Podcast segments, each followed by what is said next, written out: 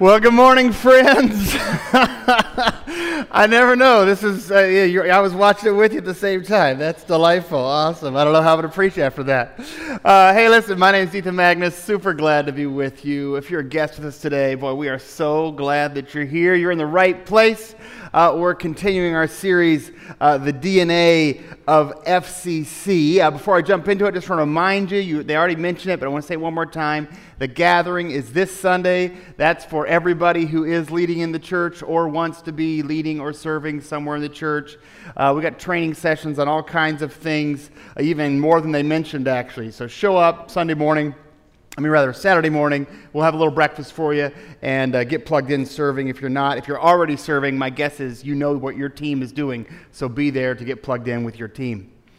Uh, well, I am so excited uh, about this message. I, uh, I just, as, the week has unfolded and uh, kind of clarity has come to what we're going to talk about today, uh, my anticipation and excitement for this has just increased because what I want to talk about today is an opportunity uh, that you have individually and we have collectively to change the world.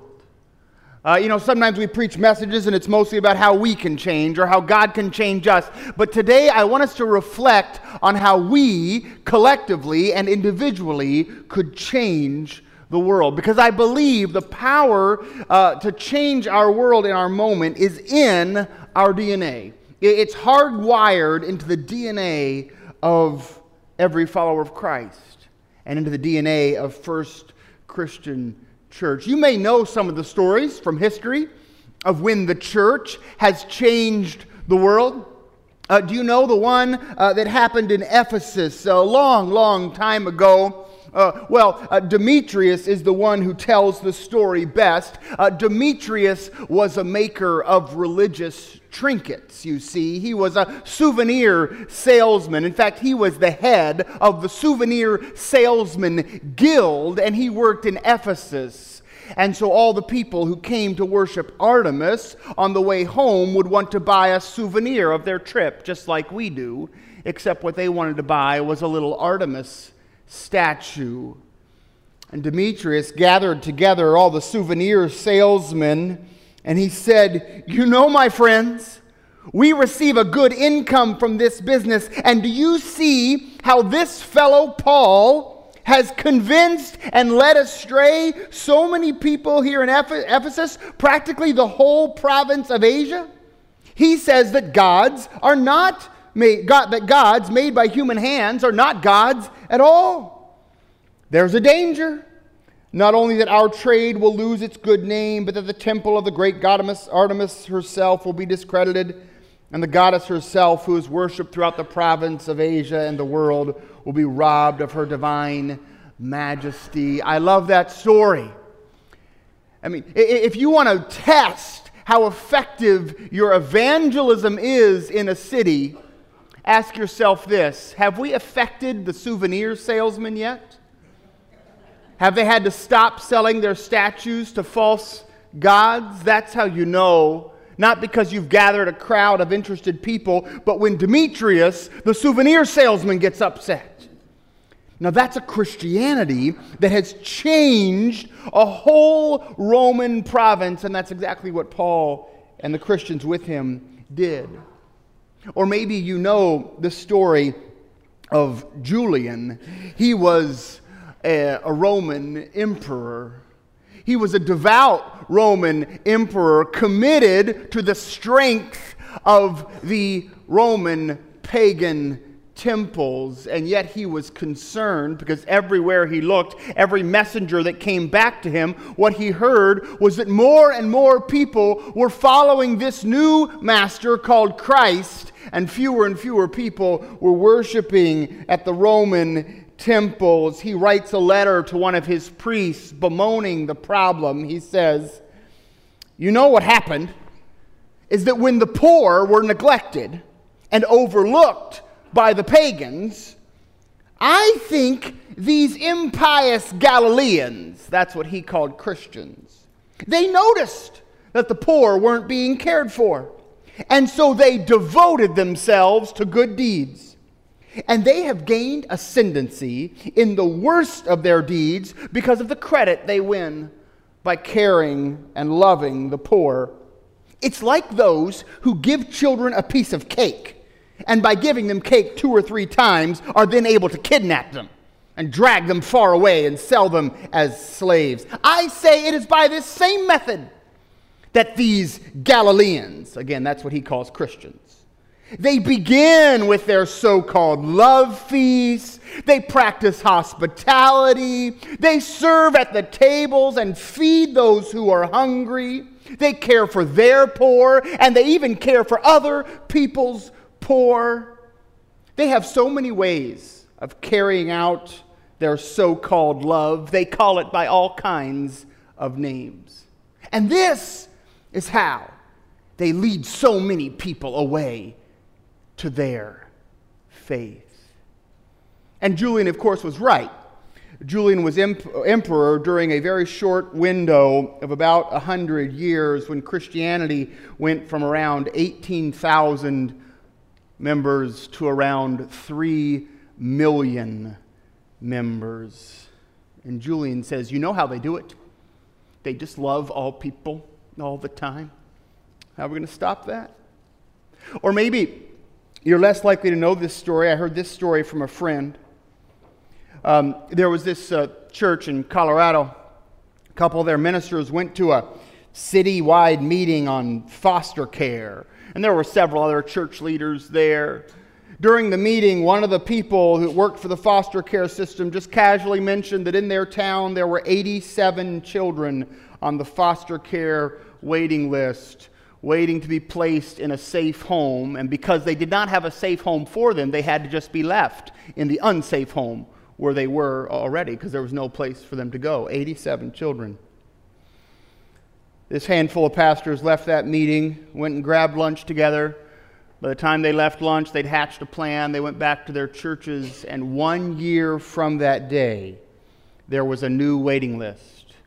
No longer a waiting list of children looking for homes, there was now a waiting list of homes open for children in this town of Colorado. You see, if you listen well, you hear stories of when the church did not just gather together to sing songs and pat each other on the back, but when the church embraced its full DNA and changed the world. And I am convinced that we live in one of those moments, in a moment when the church could make a real and permanent historical difference that would be a testimony not to how great we are, but to how great our God is, if only we would live into our DNA. But before I tell you about it, let's uh, do a little science experiment. Science is our theme here. And so I've set up this very, very simple experiment that I want to try with you. Um, the, the experiment's super simple. It's just a question of how, just to test how different liquids interact um, with fire. Uh, so here I just randomly picked two liquids. I have a, a cup of water right here and a cup of gasoline right here. And so we're just going to we're just going to randomly test to see how they interact with fire. And I, I, I, rolled dice earlier last week, so we thought we would test the water first. And whenever, whenever you do a scientific experiment like this, you always have to have a hypothesis first. Um, so some, so that, that's just a theory of what you think is going to happen. So you can just imagine we have this water, we have this fire. Just be just be thinking in your head what you think is going to happen when I pour the water onto the fire. We'll see if you're right. Let's just see. Not a big deal. We'll just test this out. Anybody predict that? Anybody? A few of you? Okay, great, good. All right, now, of course, the, the water sort of in this, for in scientific terms, the water served as our control. Here, we've got to fix that wick. It's kind of beat down in there. Um, the water served as our control, you know, in the experiment, and we some of you had a theory of what would happen there. We'll get that water out of there. All right, great. Uh, now, so of course, now the other, you know, no experiment's good but just one trial. Now, it's same thing. Uh, we've got this cup of gasoline, and we're going to pour it on. And so the same thing. I just want you to prepare a hypothesis of what's going to happen this is not gasoline. it's apple juice, okay? Uh, just for you kids at home, uh, just to be clear, gasoline, I, I, was told this once a long time ago. I did not believe it at the time, and then I, I proved it my own self. Gasoline does not burn, gasoline explodes okay? That chemical you see people putting on fires to help start it, that is not gasoline, that is lighter fluid. They are very different. Never, ever pour gasoline on a fire, okay? This was a joke, not gonna happen. Okay, that was my little safety note. Okay, now, I, this experiment, which we obviously did not really do, um, but had it been water and gasoline, this would, experiment would have shown us that some liquids you pour on a fire and it goes out. And some liquids you pour on a fire and it explodes. And I just, there's something about this little simple setup the fire, the cup of water, the cup of gasoline that I think is a picture of where we live. It's sort of a symbol of the world we inhabit. Everywhere I go is just a little bit on fire these days. Just a little bit on fire with tension, a little bit on fire with disagreement, sometimes a lot on fire with hatred and finger pointing and name calling and disparagement. Every home I've ever been in, there is already a pilot light lit ready to start the next argument, whether it's an old argument between parents and children, or a fresh fight between a husband and a wife, or whole families that sit on a powder keg waiting for someone to push the wrong button. You know, you are just like your mother. Boom! Everything explodes. You know, you're the reason we're stuck here. You're the reason our kids are like that. Boom! everything explodes. The friendships we have. Every friendship I've been in, there already is the spark of a disagreement, the, the, the, flicker of a tension that could explode and tear the thing apart. And when you expand out of the microcosm of our families and our friendships, and you look at the public arena right now, it's not just a lit candle. It's a roaring blaze of hatred and venom. We no longer argue about policy as part of a common goal to help one another. We argue about party, my side versus your side. Everywhere I look, I see people ready to excuse in the politicians they like behavior that they would abhor in the politicians they don't like. And so the behavior continues on both sides. And the fire grows bigger. We enter a new level of hateful speech at every level of our society, even in little ways. I was waiting for my turn to get a haircut about a month ago. I heard a little boy ask his dad, do I have to go to school tomorrow? The dad said, Yeah, yeah, buddy, why? He says, I hate it when they make fun of my haircut. I mean, on the one hand, it's so little. On the other hand, we know, right? He knew that that little haircut was just the little spark it would take, and somebody would walk in and pour gasoline on it. And the whole thing would explode, and he'd be embarrassed. And didn't want to go to school. And here's the thing when I talk about the opportunity the church has to make a radical difference in our moment, the opportunity is just this simple. Every time we walk into our homes, where the spark of disagreement is already lit, every time we walk into a political conversation where the fire of hatred is already burning, every time we walk into our schools or our work where the pilot light is on for the next fight, we get to choose. do we pour on the water? Maybe you can't put the whole fire out, but you can weaken it just a bit.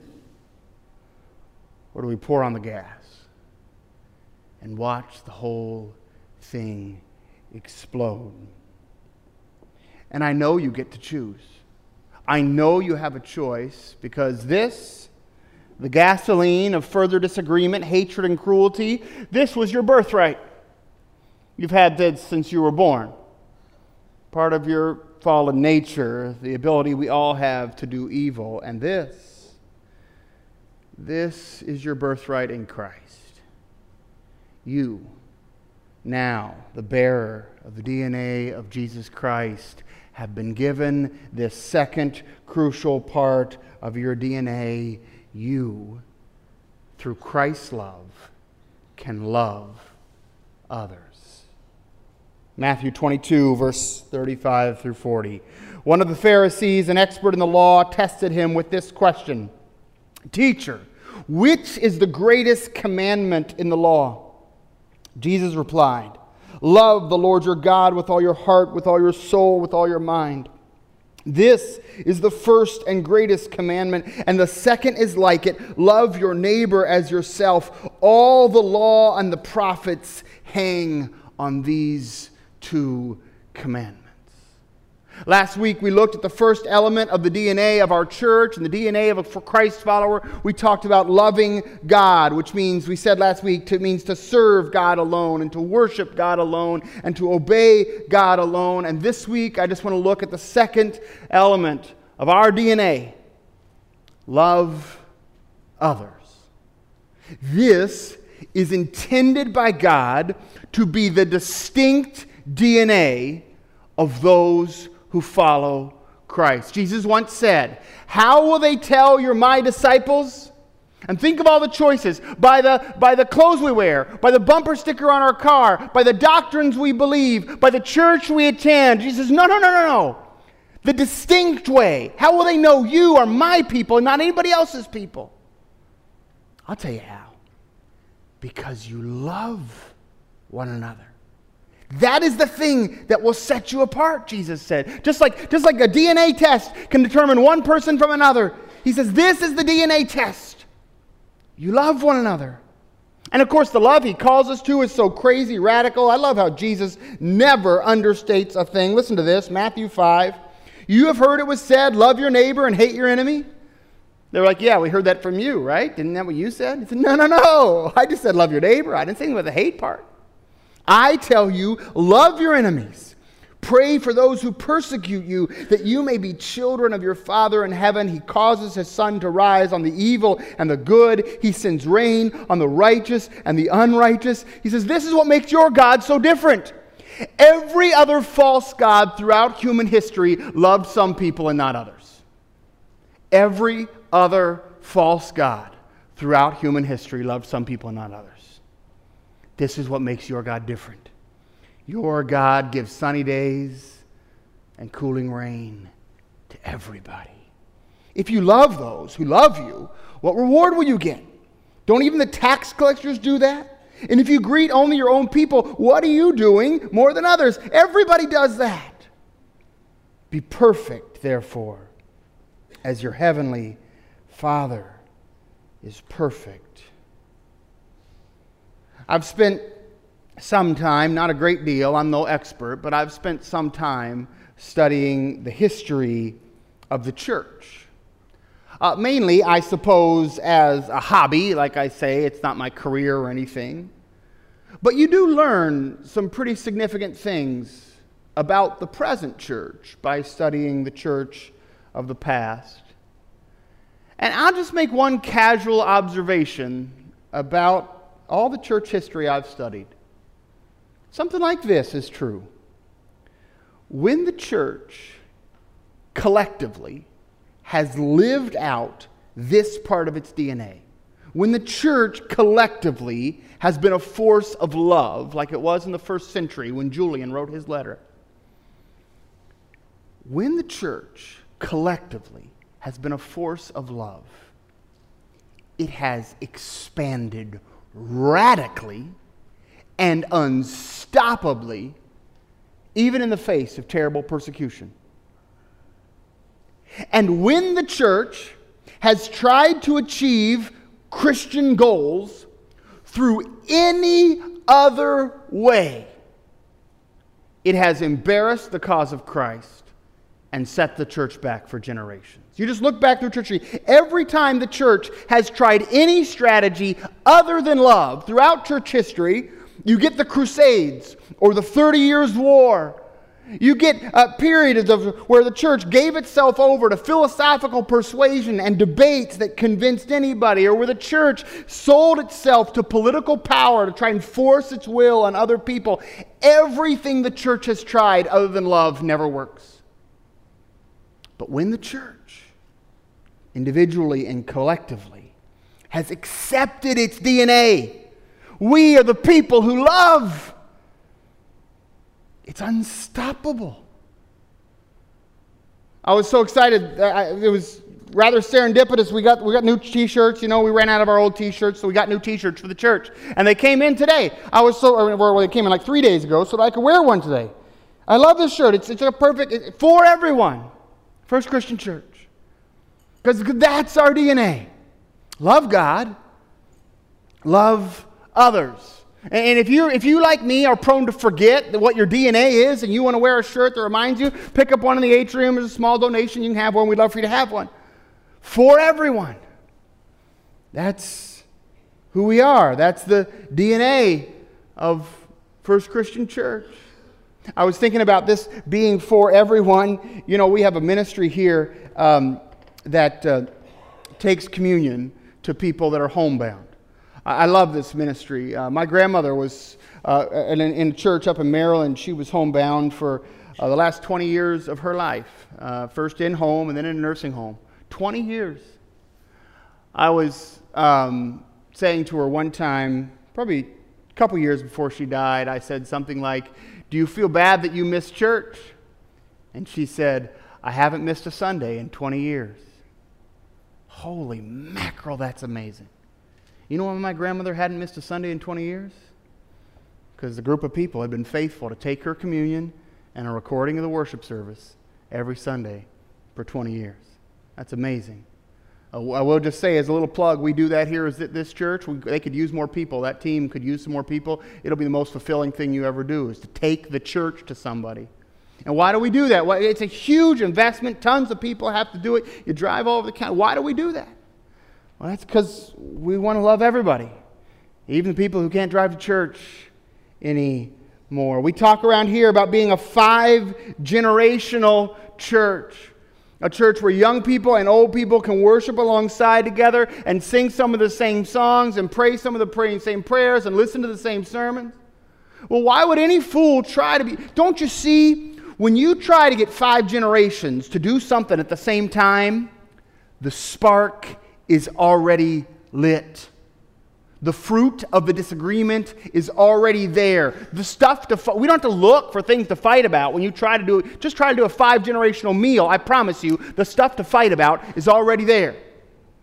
Is it going to be gluten free or extra gluten? You know what I'm saying, right? What are we going to do? Just, just you just try to have a five generational meal. We've already you, you imagine trying to be a five generational church. You think we can't find things to fight about? The spark's already lit. And the question is every Sunday we arrive to worship and we just decide, will today be the day that I pour on love so that the flames die down?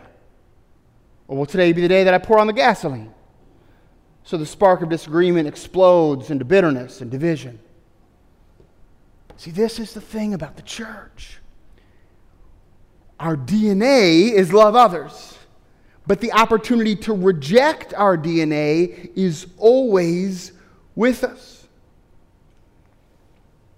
I will say, of course, a lot of this has to do with our speech.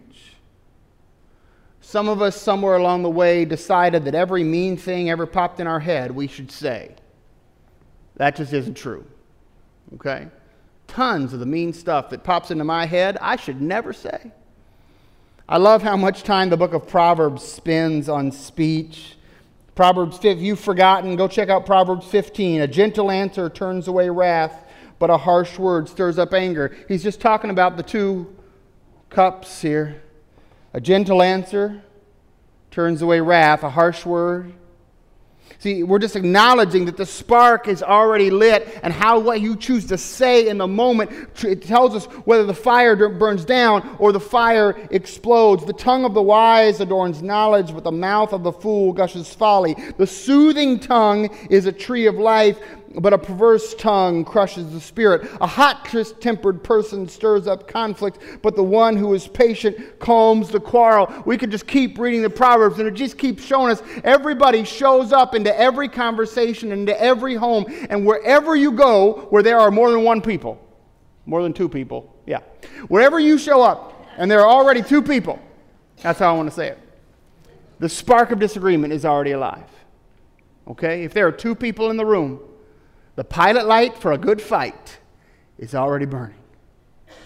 The only difference is whether they decide to pour on love or pour on hate, pour out water or pour on gasoline. And this is why I say, church, in the moment we live in today, we could rescue our culture. We could rescue our city we could rescue our families. We could rescue our marriages. We could rescue our friendships. All of this is ours to rescue if only the church would decide we are going to start bringing only love. Let someone else bring hate. Let someone else bring division. Let someone else bring name calling and destruction. We will bring love. We are the ones who know that the fires of disagreement have already been lit. We were working on this theme in teaching team, and they told me under no uncertain terms I'm not allowed to sing, We didn't start the fire. It was always burned. So, under, I'm, so I'm not gonna, under their instruction, I'm not gonna sing that song. But it's right. We didn't start the fire. It's already lit. You did not light the match that started the fight in your marriage. But you can decide today whether you're going to pour water on it or gas on it. In every home, unless yours is very different from mine, in every home, there is already a spark of disagreement. There is already a flame of tension. The pilot light for the next big fight has already been lit. And your decision of whether you're going to live out of the DNA of Christ and love others, or live out of your baser instincts and bring hate, is what's going to make the difference between a day of peace and a day of explosion. It's interesting, I don't know what to do with it. On this very issue, uh, this has actually been kind of a hard week for me. Uh, it really, it felt like sort of like a spiritual attack. It felt like everywhere I went, the spark of tension was already lit, and all I could find was my cup of gasoline. It was like everywhere I went, I couldn't find the water, and that I was too often the one ready to make things explode this week. It was hard to write this sermon and face my own behavior all at the same time this week. But as the week progressed, and I got a hold of myself, it just made it clearer to me that the power of my choice, whether to pour on water or pour on gasoline, to the small disagreements of our home life, the power of my choice was what made the difference in our home. And just as completely, I am convinced that if the church in our moment, if just this church, and then the next church, and the next church, and the next church, if we would commit to living out a posture of love, doggone it, it would be bigger than that time that the trinket trade in Ephesus got shut down. It would be bigger than that. People would tell the story for generations. The historians would write, the world was raging in the early 21st century, and then all of a sudden, just the Christians decided, we will not fuel the hate. We won't. We're going to speak love and act lovingly. We're going to love the lovable and the unlovable. We're going to love our neighbor and the one across town. We're going to love our enemy. And we know we can do it. Church, I know you can do this. Because this is our DNA. Let's pray. Gracious God, I believe we have an opportunity to alter the trajectory of our time as we submit to the Spirit of Christ and decide to love others. Oh, gracious God, protect us when we make the foolish, fast choice to pour gas on the flames and explode the situation, and teach us more and more often to make the decision to pour out love where the fires of hate burn so that your spirit in your church would be truly known. In Jesus' name we pray. Amen.